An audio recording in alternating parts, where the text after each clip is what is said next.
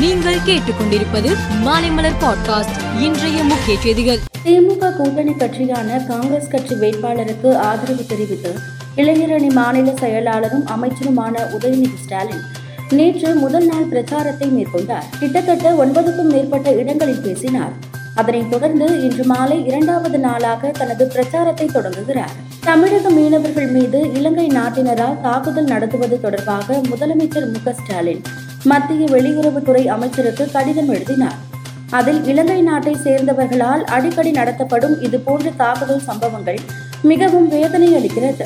மத்திய அரசு இதை கவனத்தில் கொண்டு எதிர்காலத்தில் இது போன்ற வன்முறை செயல்கள் மீண்டும் நிகழாமல் இருக்க நடவடிக்கை எடுக்க வேண்டும் என்றார்.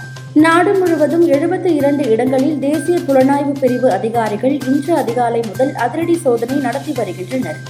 உத்தரப்பிரதேசம் பஞ்சாப் ராஜஸ்தான் ஹரியானா சண்டிகர் குஜராத் மத்திய பிரதேசம் மற்றும் டெல்லி மாநிலங்களில் இந்த சோதனை நடத்தப்பட்டு வருகிறது. பயங்கரவாதிகளுக்கும் சமூக விரோத சக்திகளுக்கும் இடையே உள்ள தொடர்பை வேறொருக்கும் வகையில் இந்த சோதனைகள் மேற்கொள்ளப்பட்டுள்ளன. நாகாலாந்து சட்டசபை தேர்தலையொட்டி மாண்டோங் என்ற இடத்தில் நடந்த பிரச்சார பொதுக்கூட்டத்தில் மத்திய உள்துறை அமைச்சர் அமித்ஷா கலந்து கொண்டார். அப்போது அவர் ராகுல் காந்தி தலைவரானதிலிருந்து காங்கிரசின் தரம் நாளுக்கு நாள் சரிந்து வருகிறது. இரண்டாயிரத்தி இருபத்தி நான்கு நாடாளுமன்ற தேர்தலுக்கு பிறகு தொலைநோக்கி வைத்து பார்த்தால் கூட காங்கிரஸை பார்க்க முடியாது என்று ராகுல் காந்திக்கு சொல்லிக் கொள்கிறேன் என்றார். இந்திய பெருங்கடலில் அதிபயங்கர வெப்பமண்டல சூறாவளி உருவாகி இருப்பதாக சர்வதேச விண்வெளி மையம் தெரிவித்துள்ளது.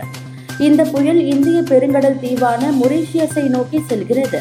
சூறாவளியால் மணிக்கு நூற்று இருபது கிலோமீட்டர் வேகத்தில் காற்று வீச வாய்ப்பு உள்ளதாகவும் மொரீஷியஸ் நேரடி அச்சுறுத்தலை எதிர்கொண்டு உள்ளதாகவும் அந்நாட்டு வானிலை ஆய்வு மையம் எச்சரித்து உள்ளது தெற்கு துருக்கி சிரியாவின் எல்லையில் இரண்டு கிலோமீட்டர் ஆழத்தில் ஆறு புள்ளி நான்கு ரிக்டர் அளவில் சக்தி வாய்ந்த நிலநடுக்கம் ஏற்பட்டதாக அமெரிக்க புவியியல் மையம் தெரிவித்துள்ளது. நிலநடுக்கத்தில் சிக்கி மூன்று பேர் பலியாகினர். இருநூற்றுக்கும் அதிகமானோர் படுகாயமடைந்தனர். இந்தியாவுக்கு எதிரான எஞ்சிய இரண்டு டெஸ்ட் போட்டிகளில் இருந்து ஆஸ்திரேலிய அணியின் வேகப்பந்து வீச்சாளர் ஜோஷ் ஆசல்வுட் விலக உள்ளதாக தகவல் வெளியாகியுள்ளது அவருக்கு ஏற்பட்ட காயம் குணமாக இன்னும் சிறிது காலம் எடுக்கும் என்பதால் எஞ்சிய போட்டிகளில் இருந்து அவர் விலக உள்ளதாக தகவல் வெளியாகியுள்ளது மேலும் செய்திகளுக்கு மாலை மலர் பாட்காஸ்டை பாருங்கள்.